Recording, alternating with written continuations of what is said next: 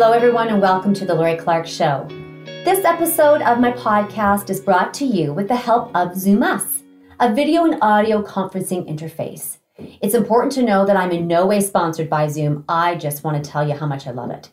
It is very reliable, easy to use, and provides excellent audio and video files that my team and I produce to share the power of story with you. Another non-sponsored, couldn't do without, but just have to tell you how good it is Squarespace.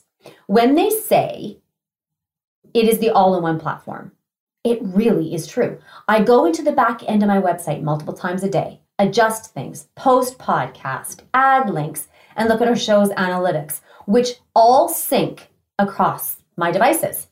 And when I need an image, Squarespace provides an excellent resource that's powered by Unsplash. Now for my most favorite feature, the Squarespace app. Being a working mom, there never seems to be enough time in my day. So when my daughter's in ballet, I sit in my car and upload, post, and manage everything on my website from the app. It's really cool and seamless.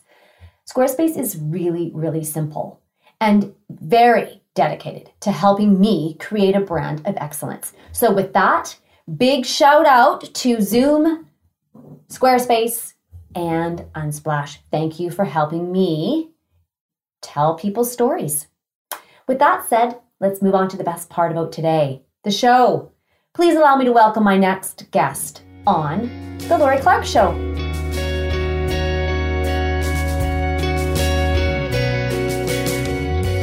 My next guest is Jacqueline Way. She recently did a TED Talk on how to be happy every day. It will change the world. She also is the founder of 365give.ca.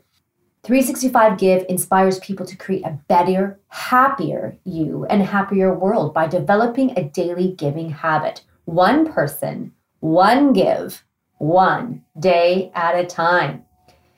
She offers this to schools and on her website and to people around the world and has been blown away by the joy and happiness that people have been sharing with one another and in turn sharing with her.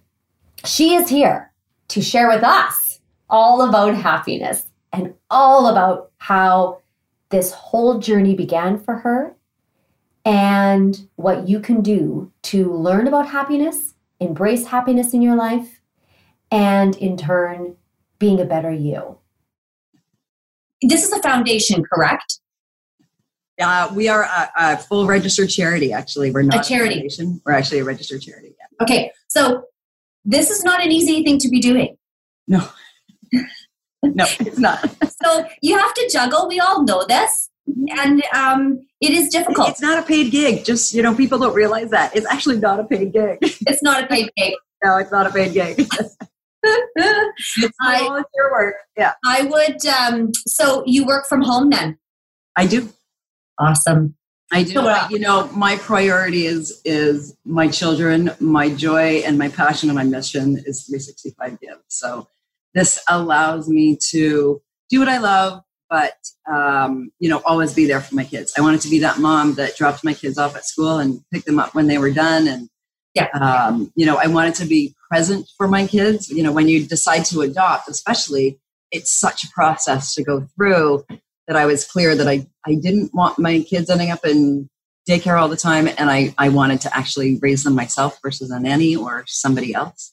So we made that really clear. It's the beauty of the adoption process. You become really clear on who you want to be as a parent. And my boys actually, not because they're adopted, but my boys, because of the circumstances of their adoption and their birth circumstances, they actually all have neuro differences, we like to call it. So they have, they all have a neurodevelopmental disability. So there's nothing more important than that I am available to them at any given point in the day, at school or not. Neurodevelopment disability. Okay, so just before I ask that question, that's okay. Can we talk about this as a part of your whole thing, or do you? Oh no, absolutely. You know what? My kids, because of my children have something called FASD, which is fetal alcohol syndrome disorder. Okay. So they were exposed to alcohol in the womb by their birth mothers before they were born, which causes permanent brain damage. And they are my, and I didn't know this when I started 365Give. The diagnosis came a little ways down the road after that. But they are my greatest teachers when it comes to happiness and seeing the world differently. And I've become a neuroscientist nerd because the combination of what I do with 365Give and understanding how I can best support them has literally made me study how the brain and the body works. And so they're my greatest gift. They teach me, you know, as I like to talk about when it comes to happiness, and we'll talk about it today, you know, one of my sons literally taught me that, you know, you can't go from anxiety and depression. You have to take it literally one smile at a time. It's one moment of happiness at a time. And it's been my greatest teacher for myself personally that, you know, when you're stuck or you're stuck in your world in any way, and it doesn't even have to be anxiety and depression, you feel stuck, you don't feel motivated, any of those things. You can't get from that place to way over to here to happy in one step. It takes consistency. It takes a practice, and it takes that literally one smile, one happy moment at a time, and creating that momentum to get to happy every day. And it's actually a new program that we're developing for 365Give right now. And it's because he's taught me so much about this. And is this your oldest son? No, this is my middle son. This is my middle one. He's a little bit, FASD is like a bit like autism, where it's a spectrum disorder. So depending on so many circumstances, where birth mom was at, what she exposed the kids to, how much alcohol they drank, how much drugs they had, if they smoked, how much stress she was under, like so many different elements, depends on the part of the spectrum that you're on. So it's more severe and less severe, just like autism is. So my middle one is probably out of my three, he's the most severe within the spectrum. So he's the one that I have to, you know, work with the most to keep him out of a place of dysregulation. You know, it's kind of teacher talk, but dysregulation is just when your emotions are not in a place that you can think or function anymore. So he's the one who teaches me the most, and he has also sensory disorder comes along with FASD. And so he has, we call them sensory superpowers. So he sees the world so differently than everybody else, and he feels it so differently than everybody else, that they teach you so much when you can turn it around from I have three kids with a disability to my kids teach me to see the world in a way that I would never have seen it otherwise. And so they're my greatest gift that, you know, we all experience the world differently, and they experience where the world's like really out loud all the time. And it's how to reel that in so that the outside world doesn't affect your inside world. And that's a big lesson and a hard lesson for us all to learn, because we let the outside world affect us so much, and whether that our families, our jobs, all of those things. But when you understand how you can control all of that from the inside out, it all changes, you know. But it's a practice. It's literally happiness is a practice every day. And when you don't practice it, you will know it, because then you're miserable. Right. It is another thing to begin to take what you're talking about and pull it down to the most simplest form, which is joy and happiness, and how what you just said, the taking it inward, finding it within your core and expanding it outside of you. Yeah. You can't pull it in from outside. It has to be revealed to you, which I think connects to what we are talking about, anxiety too, where there's that cycling thought of anxiety. Takes you down. Right? We always say it, the negativity drain, right? It's just the spin. It just spins you down into this cycle or this narrative. Okay, they don't love me. They never will. My friends will never accept me. They'll never see me. I'll never be smart. I'll never be like him or her or this or that. And my circumstances will never change. I'm going to be pulled down by that one addiction that I have. Or my family isn't this, so how could I be this? We have these narratives and cycles that go through our whole lives. Every human being on the planet does, right? And it's how to get out of that, you know, and it's what I've learned, because I was, you know, we talk about COVID and how a lot of people have kind of got stuck in that during COVID. First of all, a lot of people were stuck in that long before COVID ever happened. I know. This just opened it up for us, right? Yeah. Yeah. COVID's given us all the opportunity to make that choice of, are we going to get more stuck in that? Or are we going to take that time to learn and grow within ourselves? And I got stuck in it in COVID. You know, having three children with very diverse needs and being, you know, now becoming a homeschool parent during that time, it's like, I don't have the skills. Like, I'm not a special needs educator. No, and you probably, Jacqueline, you are probably in the situation that I was in, where your passion is when we do our passion as busy mothers, but they're all in school. Exactly. So when they're not in school, didn't allow for that at all. Like, there was no space. And when they're not in school at all, then what are we doing? You know, usually you plan your day according to a pro D day or an early dismissal day or whatever, and you can roll with some of those sick days and those the need for them to have that mental wellness day where they just feel like, look, I need to ground myself again. And so, but with COVID, it did really show. Yeah. I think it revealed what was under the hood.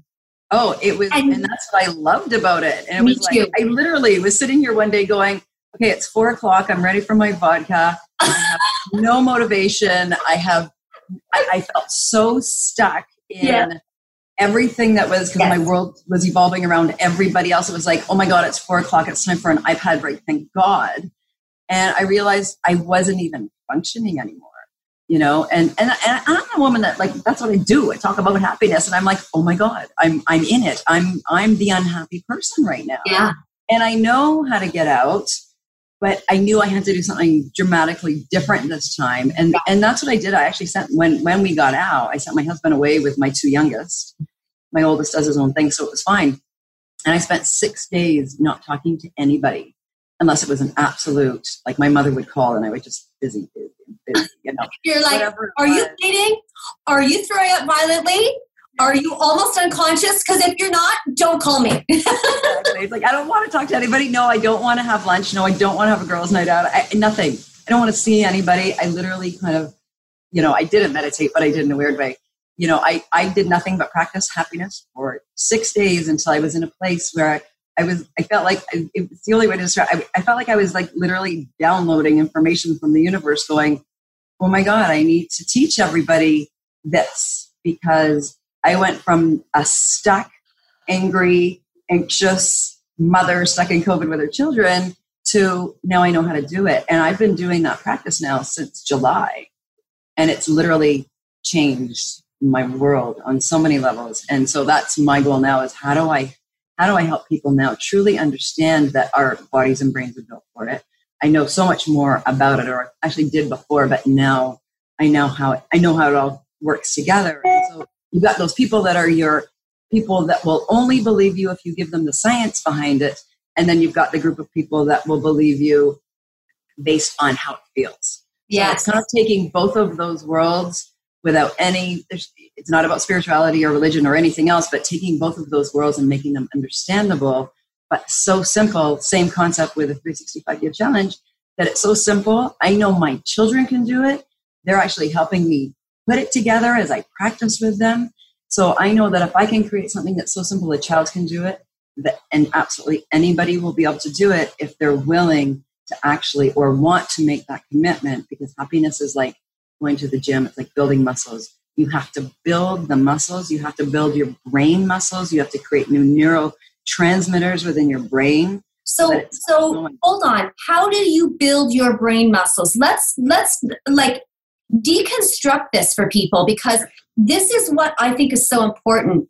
You know, after I listened to your TED Talk, I went to my little daughter, who is the most creative, angelic child ever. All my kids are amazing, but she's like uber creative.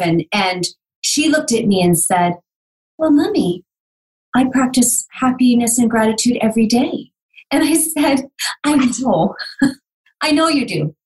But would you ever consider talking to your friends and getting your creative juices together to discuss how you could maybe give someone inspiration to be happy? She said, I think I've got a way. And so it's that sort of thing where there's some parents who need and want to begin this happiness discussion, but they need to learn a little bit more about it. So would you just walk us through some of those things, please? Yeah, absolutely. So it's a really interesting tie-in that I never got until recently. Okay.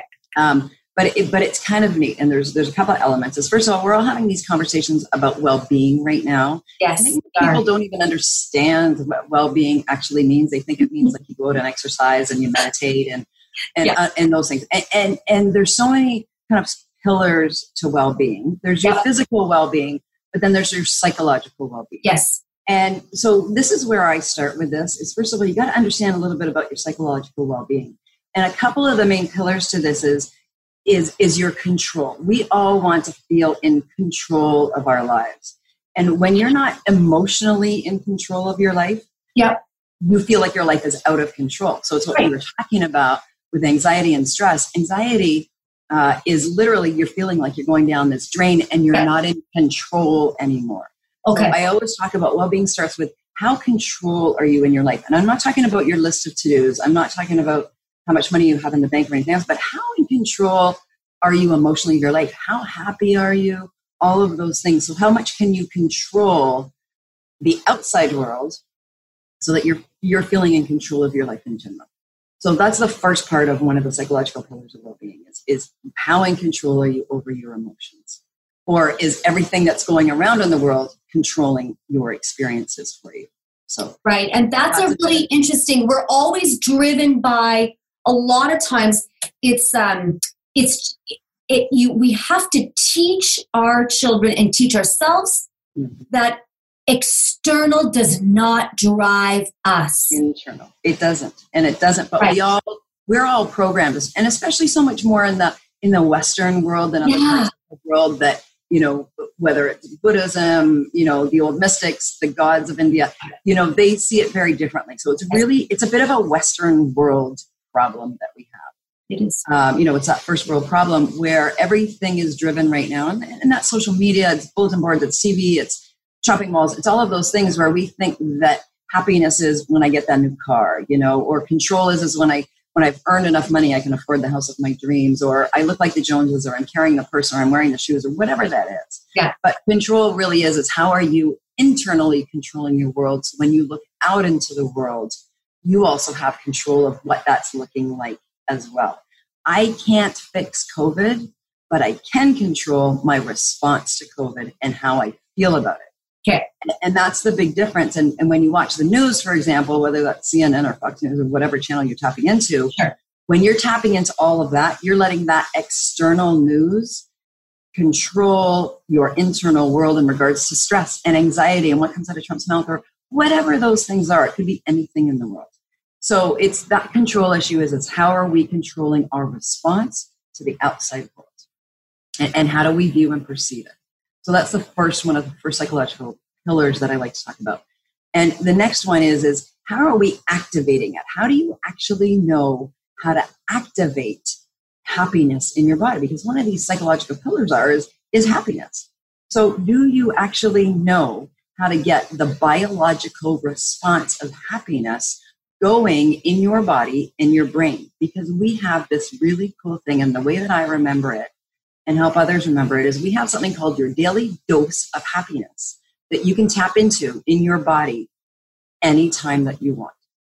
And this is our biological response. It's how every single human being was built, that we were built with this dose of happiness. So dose stands for dopamine, oxytocin, serotonin, and your endorphins. So DOSE, always how I share it with people. And so that daily dose of happiness can happen in a number of ways. Dopamine is what you're excited about. So let's say, we'll use a kid for an example, They get up out of bed at 6 o'clock in the morning because they're going on a school trip and they're so excited. And every other day of the week, you can never get them out of bed. And that dopamine rush because they're excited about something gets them out of bed. Or it's like us, you know, something exciting is happening in our day. And that dopamine gets you up and gets you going. That's right. And excited for your day. So listen, you can also get it through sex. You can get it through, you know, a piece of chocolate cake too. But really the part we're looking at tapping into is how do you get that feeling of excitement? Right. It's why people use recreational drugs. Like I'll use cocaine, for example. It stimulates dopamine, which gives you that high of I'm excited about life. And that's what cocaine does and why people get addicted to it, because it stimulates dopamine in your body. Your next one is oxytocin. Well, this one's the easy one. This is love. So it's the first kiss. It's that, you know, you see somebody from across the room and that, oh, it's a first being in love. Yes. It's a hug from mom or dad. Yes. You know, it's that feelings of love. So that's actually a chemical reaction in your body. Next one, serotonin. Serotonin is actually our happiness hormone. So, and that's different for every single person on the planet. For me, it's going and standing out in my garden and watching my birds, eating my bird feeder and being out in the garden and pulling weeds. That's pure joy to me. Going sitting on a beach on a warm summer day. Those are all happy moments for me. It's different for everybody on the planet. Yes. So it's understanding what that actually is for you. And most people, for you, if you said to them, give me 3 things that make you happy, they'll stand there and almost look dumbfounded.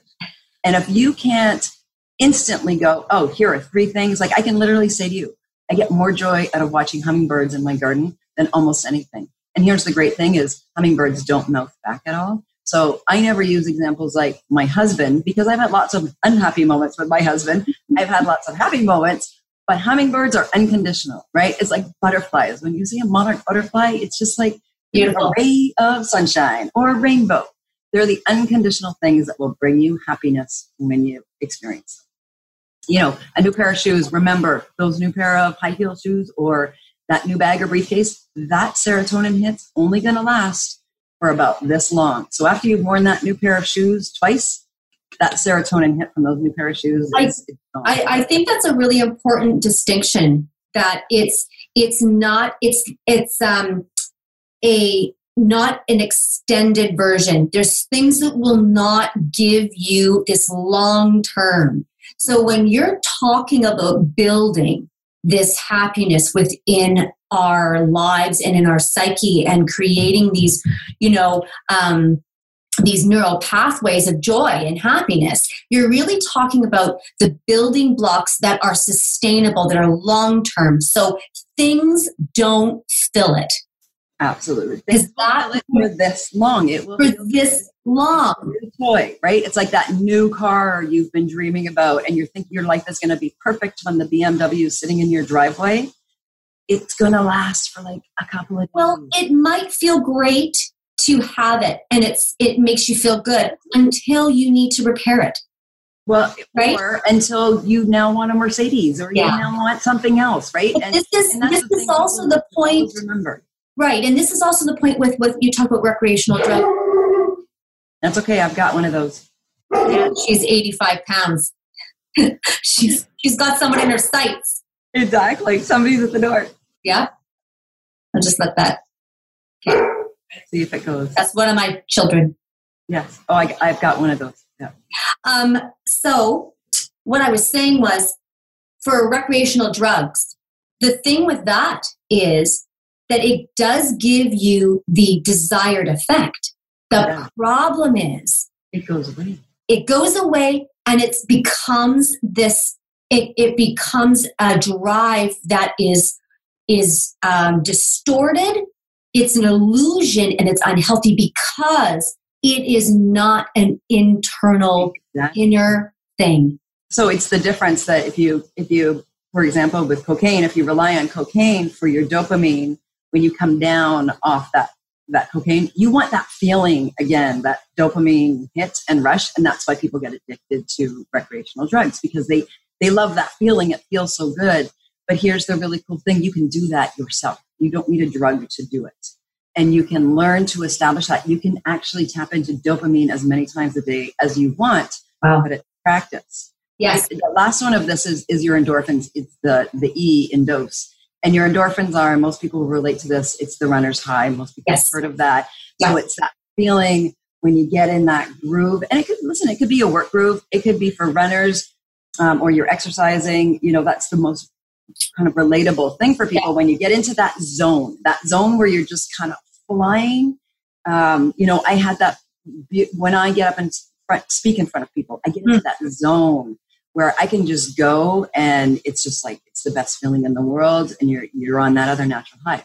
Well, here's the really neat thing about these four things is each one of these, and they're a combination of literally hormones, and they're hormones that come from your gut, so right from your belly. They also come from your heart. This is the science about it that people need to understand, is that these aren't just in your brain. These are all through your body. So this is a chemical reaction that happens in your body, starting in your stomach. It comes from your heart, and it comes from your brain. So it's a combination of hormones, and it's a combination of neurotransmitters. And that word always scared the crap out of me because I didn't understand what neurotransmitters are. Right. But if you actually looked at a brain, neurotransmitters are basically pathways. They're like roads in our brain. And our brain is filled with millions of these little pathways all the way through your brain. And here's the cool thing, is what science now tells us is that you can change these pathways. Our brains continue to change our whole life. You know, when I say parts of your brain, your cells are always growing and changing all the way through your body. But these neural pathways and connectors, you can actually change and grow in your brain in different ways. And most people don't realize that. They think like, my brain is my brain and that's it. I'm stuck with it for the rest of your life. But your brain is more like a computer. And that's what I want people to understand, is that it's just like a computer, that you can program it. And so if you think about your hard drive on your computer, you can put in a new program, and all of the little parts that we don't see that are working in that computer chip and in the programs, they're now creating new pathways in your computer. So your brain is the exact same way. It's like the computer of your body that takes up the information and creates more and more pathways that you can use. So, for example, if you're in stress and anxiety, that's actually something called cortisol, which is a hormone that runs through your body.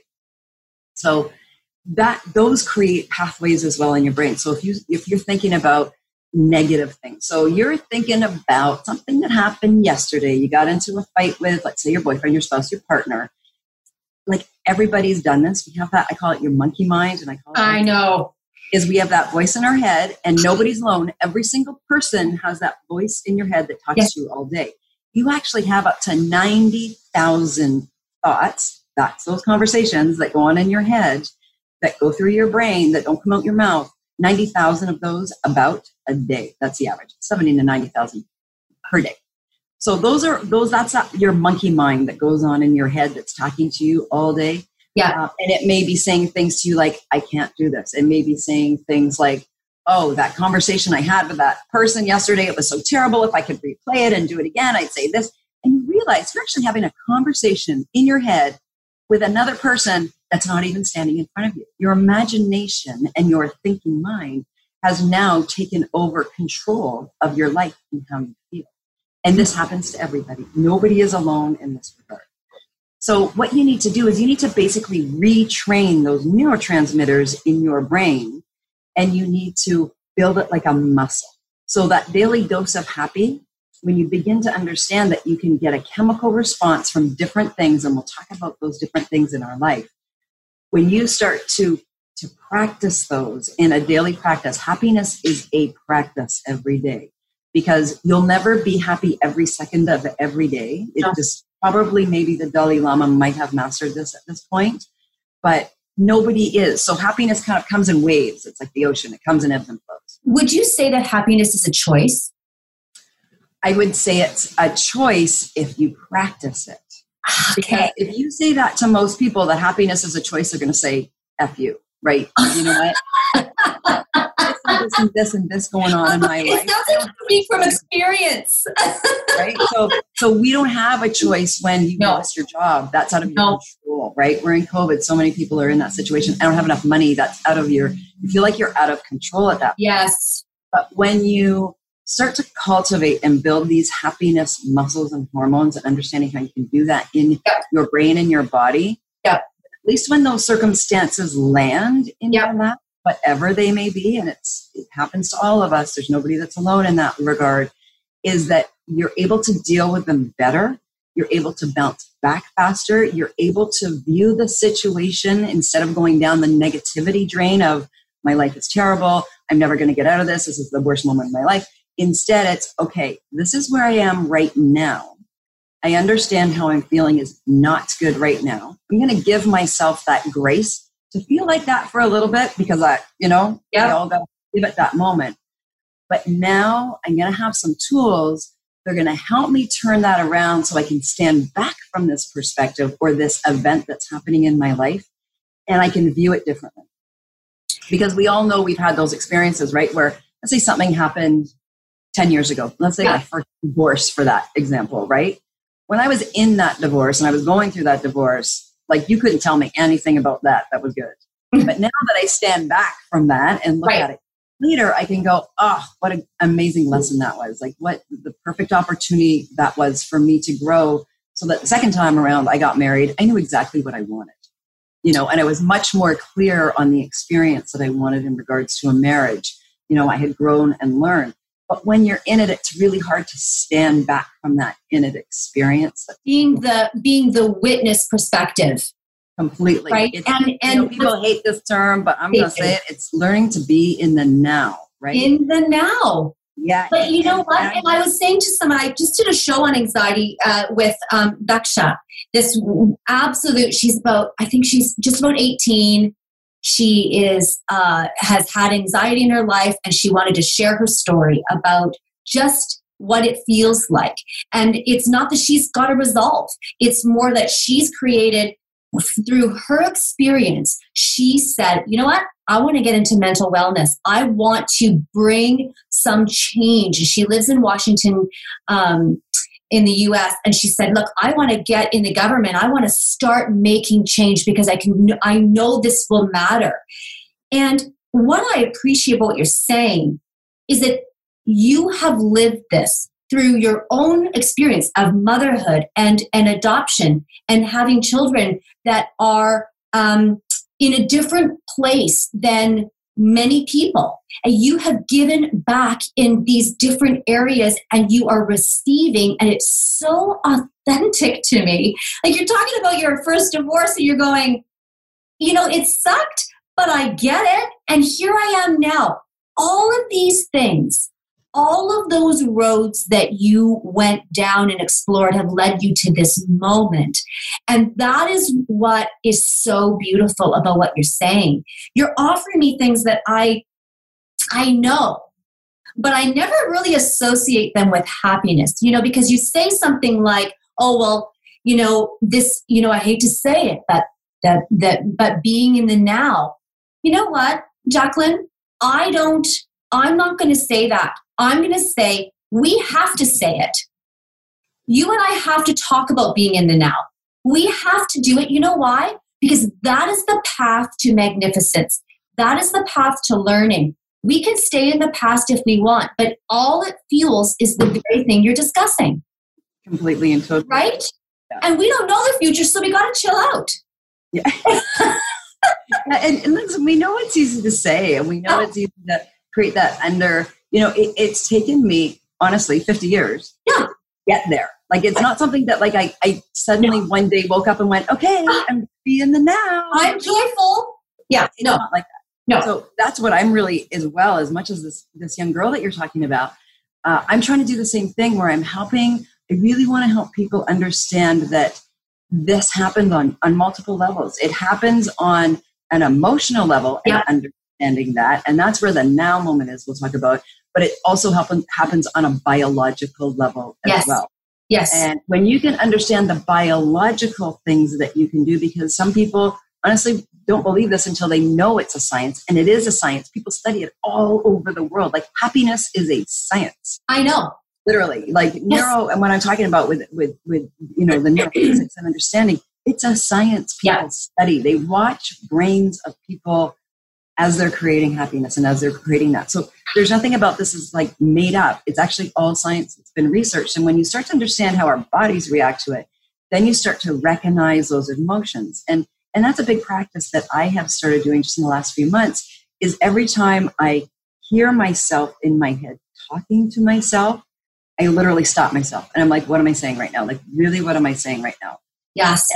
And that's the first, that's being in the now, is just consciously recognizing what's going on in your head. It's consciously recognizing how you are feeling. And then it's going, okay, do I need to do something about this? You know, I'm not a big meditator. I think meditation for a lot of people is very difficult. But what you can become is that, even better term, is you can become mindful. And all mindful is consciously recognizing exactly where you're at. So if you're feeling crappy, you're feeling anxious, you're feeling stressed, what do you need to do to change it? And what is your toolbox looking like to be able to do that? And it's a bit of what we were talking about before. You know, we're talking about control, and then we're talking about how you can activate it in your body with your daily dose of happiness. The next one is your thinking. How are you thinking? And recognizing, consciously being aware of what's going on in my brain right now.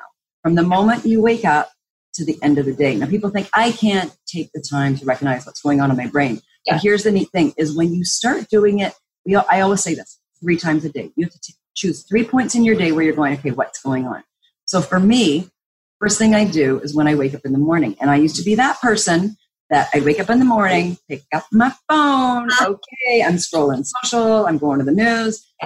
That's where I started. I no longer do that. That's like done in my world. The only thing I use my phone for, and it's actually one of my happiness tools, and people won't believe this, but when I wake up in the morning, the first thing I do is, before I even lift my head pillow out of bed, I just, first of all, I say, thank you for another day. Yes. Because you know what? While I was sleeping, my body kept working. I have an opportunity to make this day whatever I want it to be. So I just say, thank you for the day. Thank you for my cozy bed.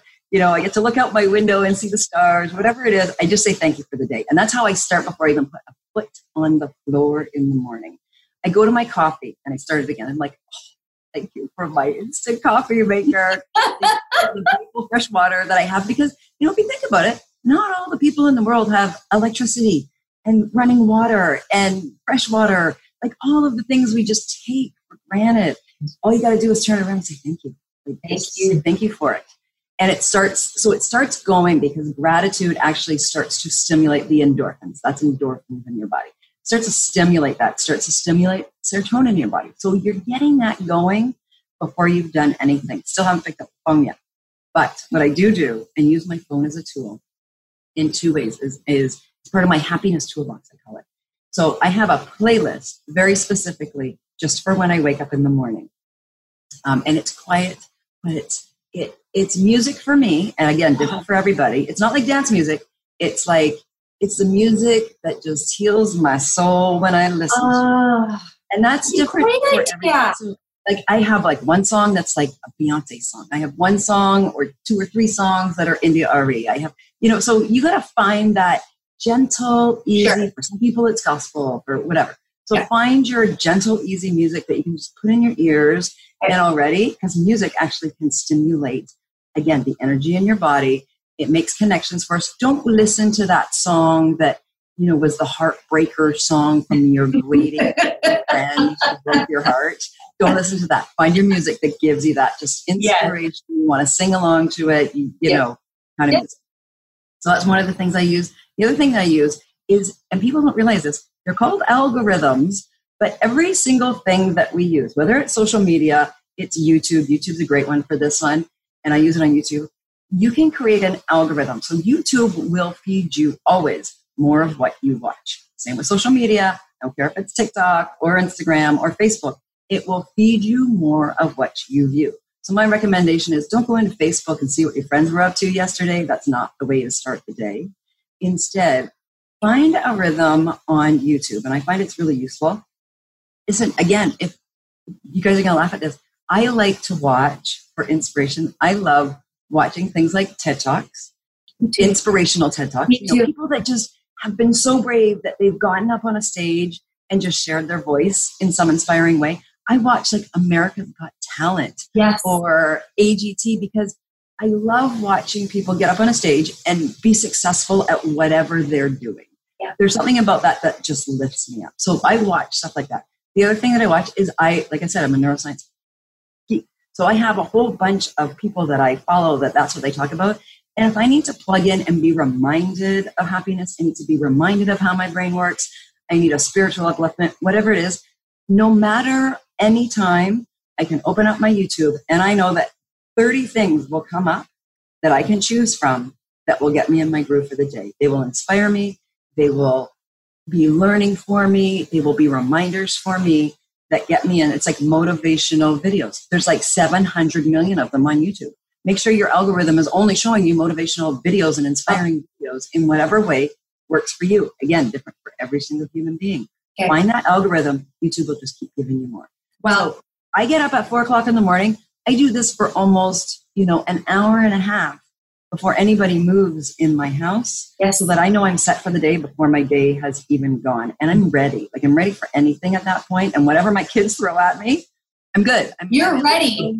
My feet are on the ground. Right? Yes. Yes. And that's how my routine is. Or, and I have lots of days I'll go to the gym first thing in the morning because going to the gym makes me really happy. I was so sad I couldn't during COVID. So I know that's a point of happiness for me. It's another thing in my toolbox that I know I can go for a seawall walk or go to the gym and another tool. So those are your tools that you start building around you, and you can use technology to do it. I just don't highly recommend it on social media. Right. Because then the comparison starts.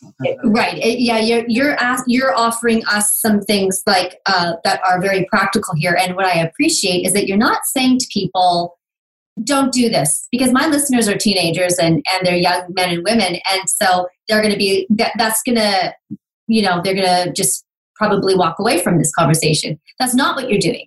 What you're doing is saying, no, do this. But use technology. Use it to your advantage, but understand how it works. Okay. So if you're watching the really negative, weird people on TikTok or wherever else, just know it's going to keep coming back up in your feed. That's how algorithms work. And let's just bring about something else here that I have no idea whether we're going to be in simpatico on this or not, but I'm throwing it out there anyway. So energy. I really respond to body energy. I'm a very energetic person. I live in that zone. And I know that there's a law of attraction. I've never read the book before, but I know about it in my life. And there's some biblical and scriptural premises for this about the reaping and sowing. What you reap, you sow. What you sow, you reap. Sorry.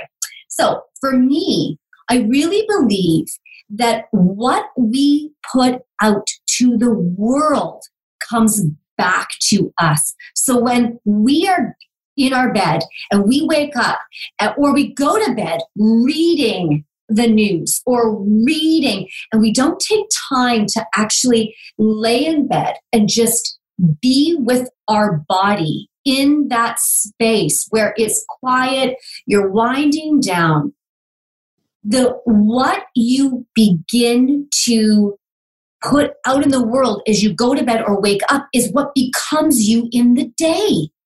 And so for me, I listen to what you're saying and I'm hearing you and it's inspiring me further, because that is what I want to say to people is when you wake up in the morning and you let your spirit, your soul, your body, that feeling rise as you're listening to some music that is inspirational, that raises your level, and now you're not in a low vibrational currency. You're not in this frequency. You are up, you are in, and you are ready. That is really what this positioning is. So when something comes your way, someone at school sends out a blitz of something that's derogatory, that's going to, bring your whole persona and everything that you've built in high school down. You can know that it happened to us. I know you won't believe it. I know we're old, but it happened to us. It happens to us.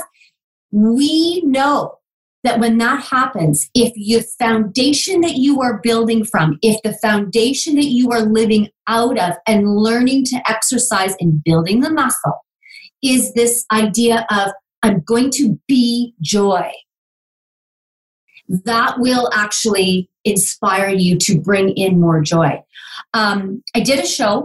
I have to add to this for you. Oh, okay. And then I'll add this other part. Go ahead. Yeah, because they've actually now been able to track it. Okay. So they can now track the energy that comes off your body in different parts. And so your brain, yes, they can actually physically see it in science now.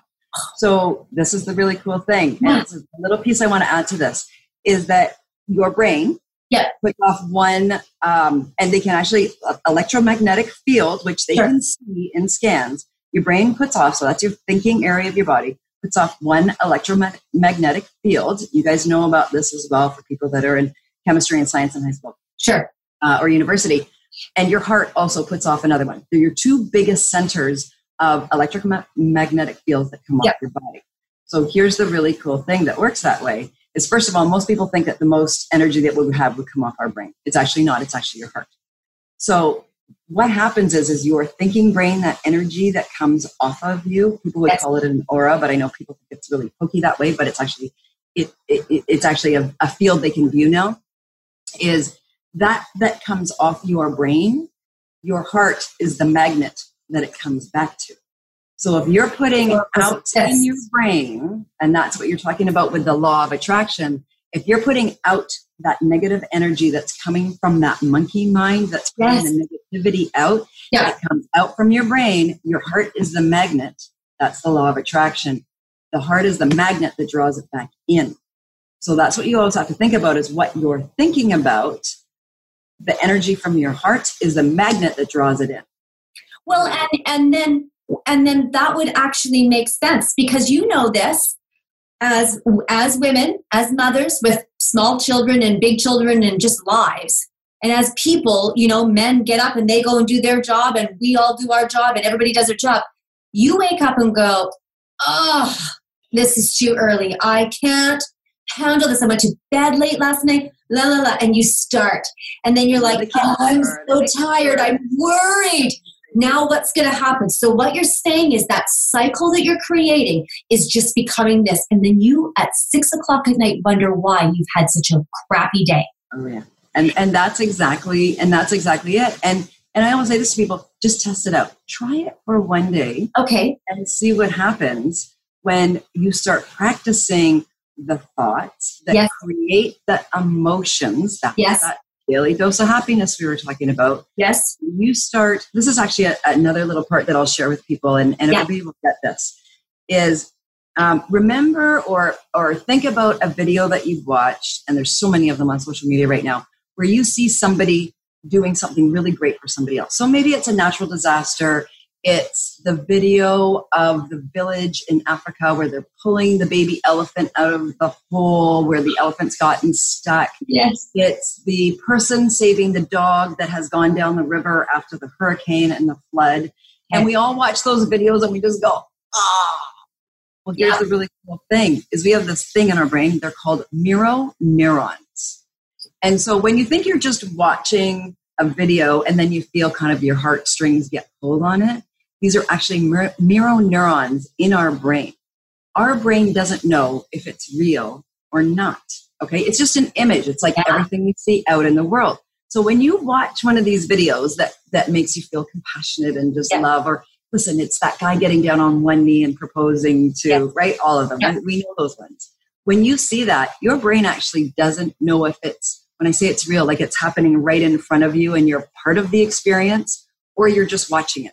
Okay. Your brain doesn't decipher that difference. And so these are mirror neurons where, you know, you can actually expose yourself or you can watch these positive things, and all of that chemical reaction is happening in your body, that daily dose of happiness that we were talking about, without you doing anything. Wow. Which is really cool. So I want people to remember that little part of your brain that matches what you're watching. So this is when we're talking about our thinking brain. That's part of your thinking brain. So when you can start thinking things that make you feel positive, or happy, or whatever that is. It actually, and I do this for my children. I'm going to do it for everybody. So this is your brain. This is your thinking brain. It's like the hat on your head. Yeah. Your thinking brain is the part that comes right over top of your head. Okay. Inside is your emotional brain. That's your thumb that's inside. Okay. If your emotional brain is not feeling good, feeling happiness, calm, all of those things, what happens is you flip your lid. This is your thinking brain. You literally flip the lid of your thinking brain. It's not working anymore. Literally. So you flipping your lid, and that thinking part of your brain is no longer thinking well. So you're not going to do well in school. You're going to find it hard to focus. You're not going to have a day that is feeling like you're in that flow because you have flipped your thinking brain and it's no longer functioning well. It's not working in tandem with your emotions. Right, because it needs to be like this. They do. They need to be working together. So if your emotional part of your brain, which is the center part of your brain, and I'm not going to get into all the like technical parts because it's too much, but if your emotions and your thinking part of your brain aren't working together and you have flipped your lid, which is stress, anxiety, anger, sadness, then they're no longer working together and you're not working at your best. It's why some days in school for people are really tough because if your emotional brain and your thinking brain are not working together, you're not even going to be able to hear a word a teacher says. You're not going to be able to write a paper well, all of those things. And so that's what we talk about when we talk about getting your thinking brain under control and controlling what's coming out of your mind. Then you're controlling the internal part, which is that internal happiness that we were talking about. When those are working together, you're at your best. You are flying. You're on that high at that point where every part of your body is now working together because all of that runs down. So this part, okay, this runs down your nervous system. Okay. And your nervous system connects every single other part of your body. So you think of an athlete. When an athlete is super focused and their thinking brain is so clear on that end result of getting over the finish line, their emotions are all in place. They're pumped. They're ready to go. All of that is running through their nervous system and it's running right out to their body, which makes them the professional football player or the runner that goes over the finish line, whatever it is. Everything's working in tandem because everybody thinks that our brain and our body are like separate things, but they all work in constant communication with each other. Every cell in your body, all 40 trillion of them, they work like music together. So it's like musical notes working together. And if you've got musical notes, which is the main part of your brain, out, all the other cells in your body are completely dysregulated at the same time. So you said in your TED Talk that feeling is an experience. It is. That's the activation, right? And this is the activation of that experience. So can we talk about what you've done? Because you said in the TED Talk, look, your son, Nick.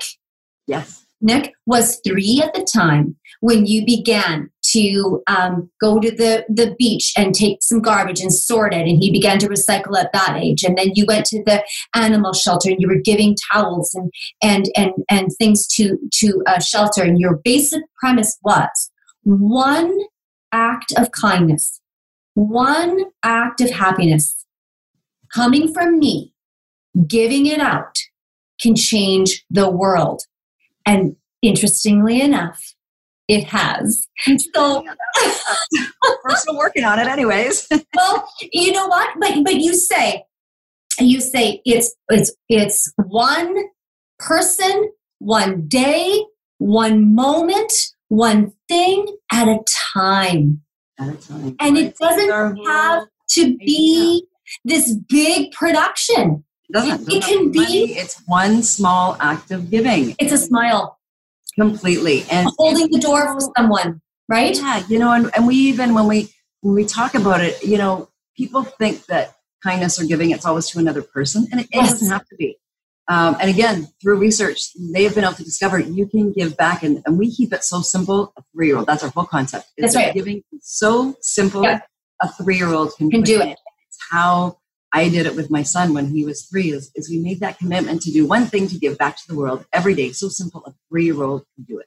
Yep. And we created a daily habit. It's like brushing your teeth. And it's the same thing with happiness, is that you're not going to, nothing is created as a habit. So automatically you just do it and you're like, that's a habit. It's something that you create and you redo again and again and again until you just automatically doing it. It's like getting in a car or riding a bike. Yes. Once you know how to do it, you don't think about it. You just get in the car and you do it. Well, happiness and giving is the exact same thing. The really cool thing about giving back that we've learned is that it's the one thing that actually stimulates that daily dose of happiness, all 4 parts of it. It stimulates dopamine, oxytocin, serotonin, endorphins, all at the same time. Yes. So we need to get that going. look at ways that you can give in small ways in your life every day. Everybody else says to me, oh my God, 365 days. You know what? Once you get to about day 66, which is about the average time it takes to form a habit for most people. Yes. You no longer think about it anymore. It'll show up in your life. You'll just see it automatically. And so, for example, just before we started this today, I went out and I filled my bird feeder outside because that's my way of giving to animals. Yes. But I recognize it. I go, this is my 365 give for the day. So whatever I'm doing it, whenever I'm giving back in any way, and it could be, listen, it's holding a door for somebody. It's smiling. It's buying somebody a coffee. It's picking up garbage. It's recycling. It's composting. It's a lot of things that we do normally in our life. But it's, again, it's being in the now, what we were talking about before. It's the conscious awareness of, I did my give today, right? I gave back to the world. I made an impact on something, whether it's a person, it's an animal, or the planet. I created a positive footprint in the world today. And it's starting to become consciously aware and being in that now moment of, oh, it's my time to do my 365 give for today. And so that starts to really create those, that daily dose of happiness in your body. And the really great thing about it is it ripples. So it automatically ripples to 3 people. So, and that could be, and not that you're going around saying, oh, I did a give today, blah, blah, blah, but just people watching you do it. Yeah. So let's say you're walking through the halls of school, and instead of walking past the garbage, you actually pick that up and you put it in the garbage. No big deal. You bend down, you pick it up, you put it in the garbage. You don't have to make a deal out of it. You make that conscious note, I did my 365 give for today, you know, and you keep going. But anybody that saw you do that, you've just created that ripple to them. And they'll be like, oh, it's like you planted a seed. They're like, oh, maybe I could do that, you know?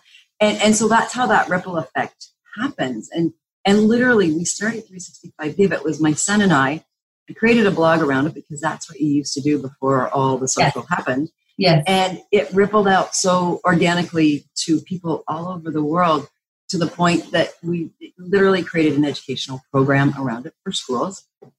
And it is now rippled out to, we have over almost 400 schools globally that participate in our program, which is like, I'm wordless most days when I keep seeing that growing.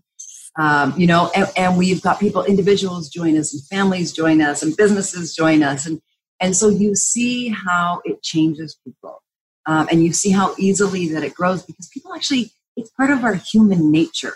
Mm. It's in every religion. It's in every culture. It's the one thing that's the common thread between all humanity is that it's part of our stories. It's part of who we've always been. And there's no boundaries. You can be 3 and you can be 103 and you can still do something to give back. And in this world where everybody's saying we're so divided and we're so different and the borders and this and that, this is the one thing that connects every single person on the planet. And that's what we've discovered is that it doesn't matter where you live. It doesn't matter how old you are. Everyone has that ability to do small things to give back, which increases another person's happiness. It increases our planet's happiness because we're taking care of it and we're appreciating it. And most of all, it increases your own happiness. And that ties it all together, that it's that energy that changes worlds. It changes your world and it changes everything that you touch around you. You know, if every single person, 7 billion people, did one small thing to give back to the world every day, our world would be a very different place. Well, and it would. And I think one of the things that is really interesting to me is that you are this in motion. Yes. You know, you are an expression of this. One way that you've done this with your boys is that you've given yourself the 4 o'clock in the morning head start where, you know, because I remember in my early days of parenting, when I rolled out of bed, it was 5 minutes before I started waking up the kids and I wasn't ready. You weren't ready for that. Yeah. Right? So that could be a parent's 365 give is to go, you know what? It has to start with you. I have to give to myself first.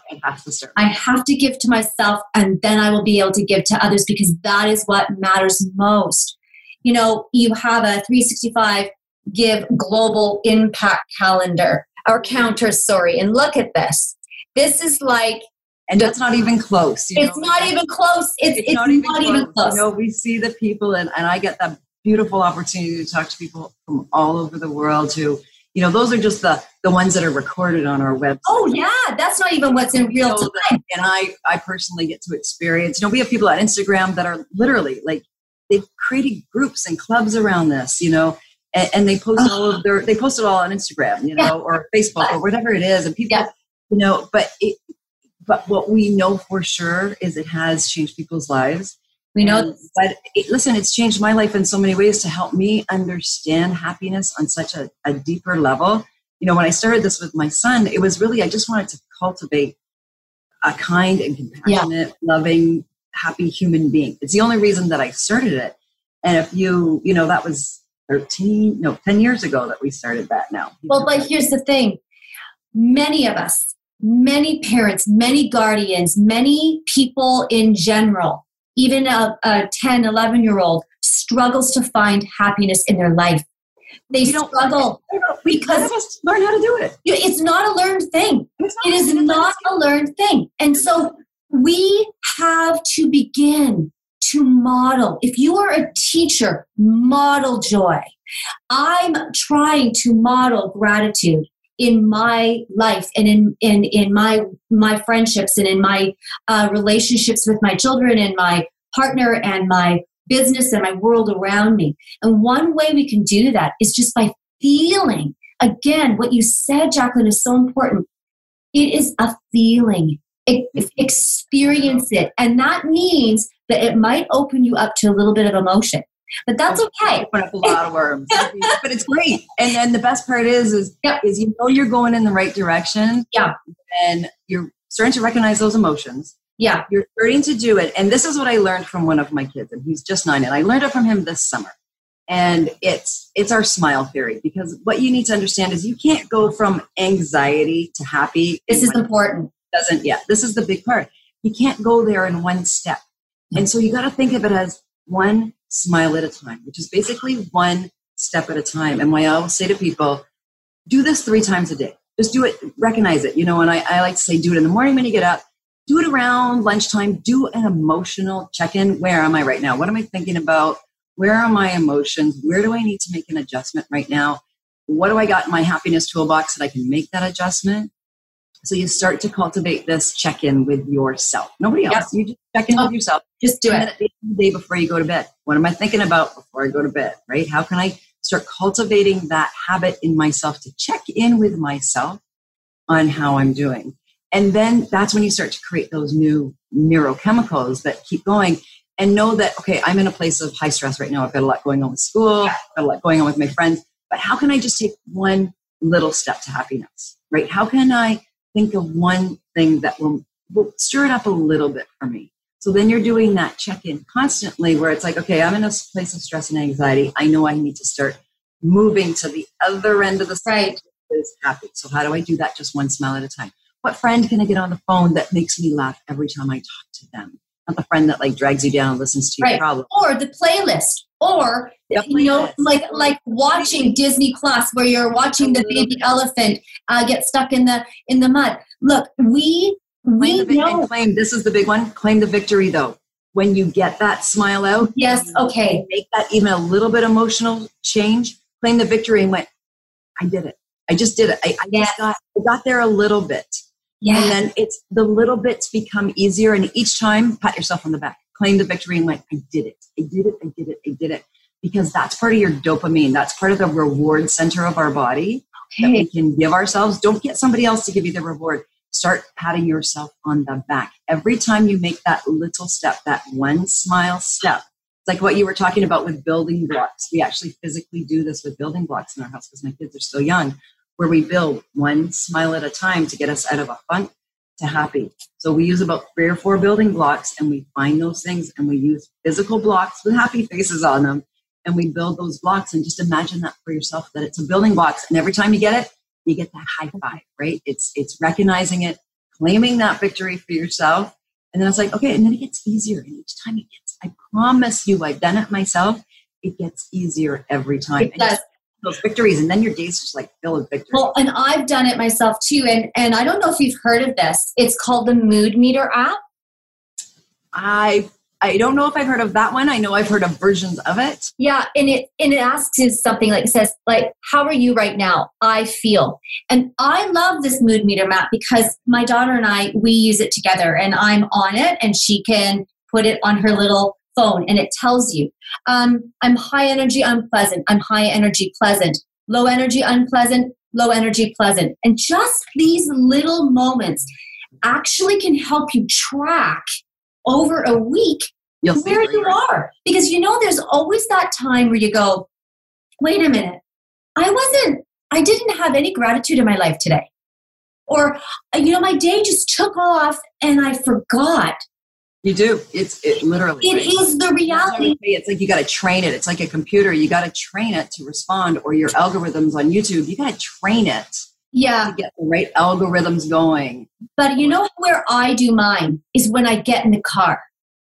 So for me, I get in the car and I go, okay, it's time for my moment. And I just take a little bit of moment. I sometimes I'm quiet, but I don't always click like my Bluetooth to start running my newsfeed or to play music. I keep the quietness, and then when I'm ready, I turn it on. But what happens to me is I'll be driving down the road, or I'll be going to get Saley from school, and I'll be thinking, okay, that was great. Okay, where am I now? Like I'm moving to the next day. Where am I right now? Where am I right now? And if for being a now, that's all it is. Where am I right now? Exactly. And for teachers who are teaching students and kids, and you know, one way to do it is to go, okay, it's recess. Everybody, where are you right now? Mm-hmm. Let's get ourselves grounded. Okay, you come back. Where are you right now? Here we are. Okay, let's access this. I mean, imagine if teachers did that to their kids. At all the, what I call intervals in the day. So it could be moving to the class, like if it's elementary school level, and for high school kids, if you're listening to this, or even in college and university, every time you change classes, what if you just did that? That was you're walking down the hall, or as you're about to make that transition, as we call it. The trigger, yeah. You do that emotional check-in. Where am I at right now? Gosh. Right? And, you know, it's just finding those moments in the day that work for you. That every time you're transitioning, or every time it may even be working on schoolwork, and you got to go from math to LA, or math, science, to the check-in before you do that. Because there's no point in making those transitions in your day all the time. Because if you're not in a good place with one of those and you transition to your next spot, you're still in the same place. Nothing's different.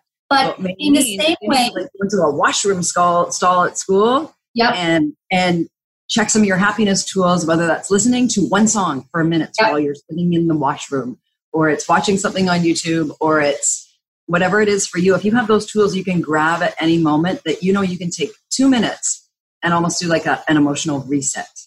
And just every time it's starting to set up that. And when you go, I forgot, it's like, no problem. I'm going to pick it up again. It's going to take a little time to cultivate that in yourself. When you talk about building blocks, you can build joy and happiness. You can also build rage and negativity and the anger and the cycles. And you know what this is all about? Not everybody's angry. Not everybody's mad. But you know what people are? People are complacent, unconscious. Or they're stuck. You feel really stuck. You're just wandering around doing, right? Yeah, you're just following the group. You go into math class, and then you come back out, you put your books away. Now you get ready for LA, and you move down the line. And the whole point is that we're building blocks towards these small moments of joy. Before we go, can you inspire us and give us some takeaways? I mean, I'm asking you this because we've done an hour show and I'm totally inspired, but is there anything left that you have to inspire? Yeah. You know what? I always say, you know, keep it really simple, and it's so much what we were talking, 3 things, and it's this simple. Okay. To kind of change this around for you. First thing in the morning when you wake up, start your happy thoughts, that happy conversation that goes in your head. Start with happiness, which means you got to figure that out for yourself. What are the things that you can think about that unconditionally will make you happy? And that's the way you need to start your day every day. 3 things. That's all you got to do. And if you'd like to journal, put it in a journal. You know, make sure you have your list handy. So if you wake up in a bit of a funk, you've got your list ready. Sure. So find those set points for you for happiness. We talked about music. We talked about algorithms on YouTube, whatever that is. Start your day happy. Do a check-in, or somewhere through the day, find your small way to give, no matter what that is. Helping a friend, send a note, doing a check-in, our virtual hugs during COVID. Find your one way to give somewhere in your day, because again, that connects you back in again. And then at the end of your day, practice your gratitude. Look back in the day. Don't focus on the things that didn't work. We're all going to have things in our life that don't work. Yeah. Go back and have that focus before you go to sleep. When you go to sleep, you're setting your brain, literally.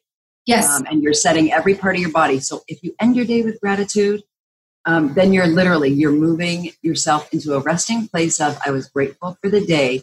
And you're going to start to wake up literally excited for the day. And I can tell you it's worked for myself. Yeah. And you will wake up. I don't even wake up to an alarm. I wake up at 4 o'clock in the morning going, I can't wait. You don't wake up to an alarm?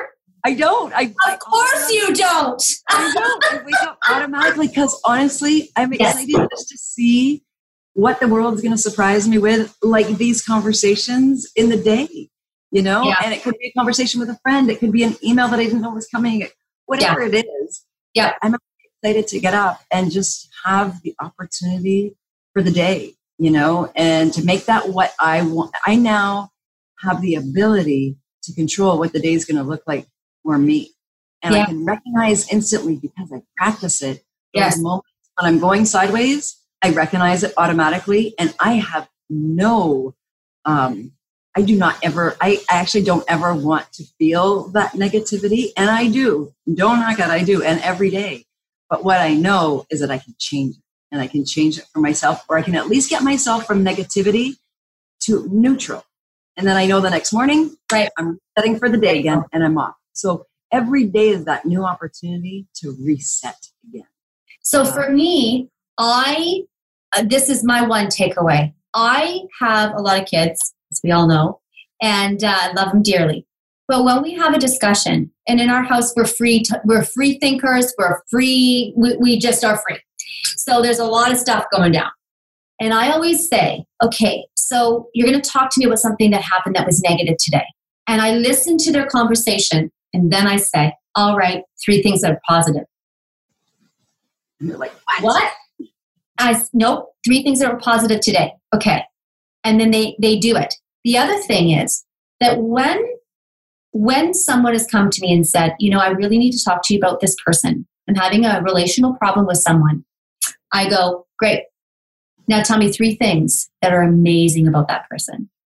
Because you're not surprised.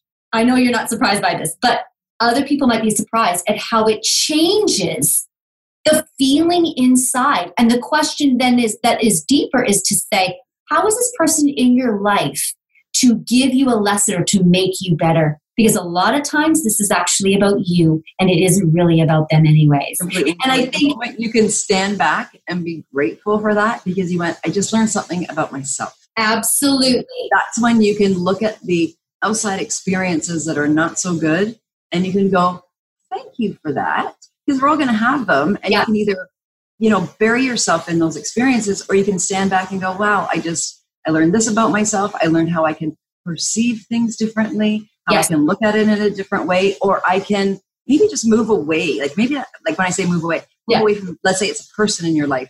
Yes. Maybe that person isn't the healthiest thing for me. Exactly. Maybe that friendship or relationship.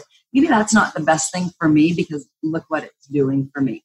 It takes a little time to get there when you can stand back and go, thank you for that experience. Yes. But when you get there, it's like, it's the sweet spot because then no matter what comes at you, you're going, I got this. Got this. And you know what? The other thing for your lifetime. It is a skill for the lifetime. And the other thing is we're talking about happiness as a feeling, as an experience, but we're also talking about other emotions as an experience as well. And it is a gift to be able to look at the power of your emotion that is coming up for the moment because it is telling you something. The emotion is saying, hey, I'm angry. What is it that I need to protect? I'm sad. What is it that I need to release? I need more joy in my life. I need to adjust this or that. So when you have encouraged us to bring it down, to pull down into our thoughts and become aware and observant, that to me is a beautiful gift. And that message translates. I just want to thank you. You know what? Your guidance system. I love that you added that in. Our emotions are our internal guidance system.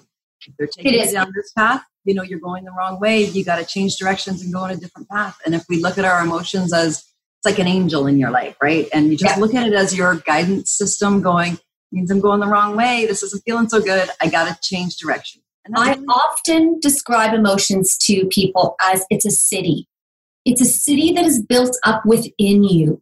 It's like this, it has streets and paths that are very well traveled. And there's some places that aren't. And it's when we got to know where the traffic jams are. We got to know where there's where we need to build a bridge, where we've built a barrier and we have to go back around somewhere.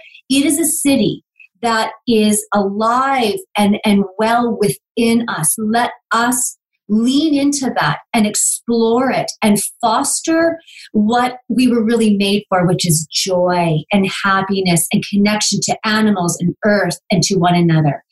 Thank you so much for doing this. I love this conversation. Oh, you just inspired me. And please give my appreciation to your boys who are a mirror for you and who are teaching you the most beautiful things about life. So thank you for this. This has been a privilege for me. Thank you so much. You. And you know what? It's an inspired conversation because you know, we are on the same path of just helping people understand. You know, absolutely. And that isn't so hard and that we all can do it. It just takes a little focus and a little attention. It sure does. And it's worth it. And we can find you at 365give.ca. And are you on Instagram? Yeah, we are. Well, 365give is on Instagram. We're on Facebook. LinkedIn a little bit more personally than... Sure. But we're getting there. And, you know, you can also watch our TED Talk, How to Be Happy Every Day. It Will Change the World. And you can find me there as well. Absolutely. And everyone, you know where to find me. So thank you. And let's be in touch because this was a really inspirational conversation and I appreciate it. Thank you. Thank you for showing up and giving us this beautiful gem that developed from your own life experience. It's really what this show is about. And you've just summed it up for me. It's so beautiful that you took an experience, you saw the opening, and you said, how can I serve here? That is like what we're made for. You did it. Literally. Well, in more ways than one, I would say. So thank you. Well, thank you. And just a pleasure to be here. And thank you for the inspired conversation. That always makes me so happy. So I'm ready to float through the day now. Yes, me too. Thank you so much. Have a great day. You too.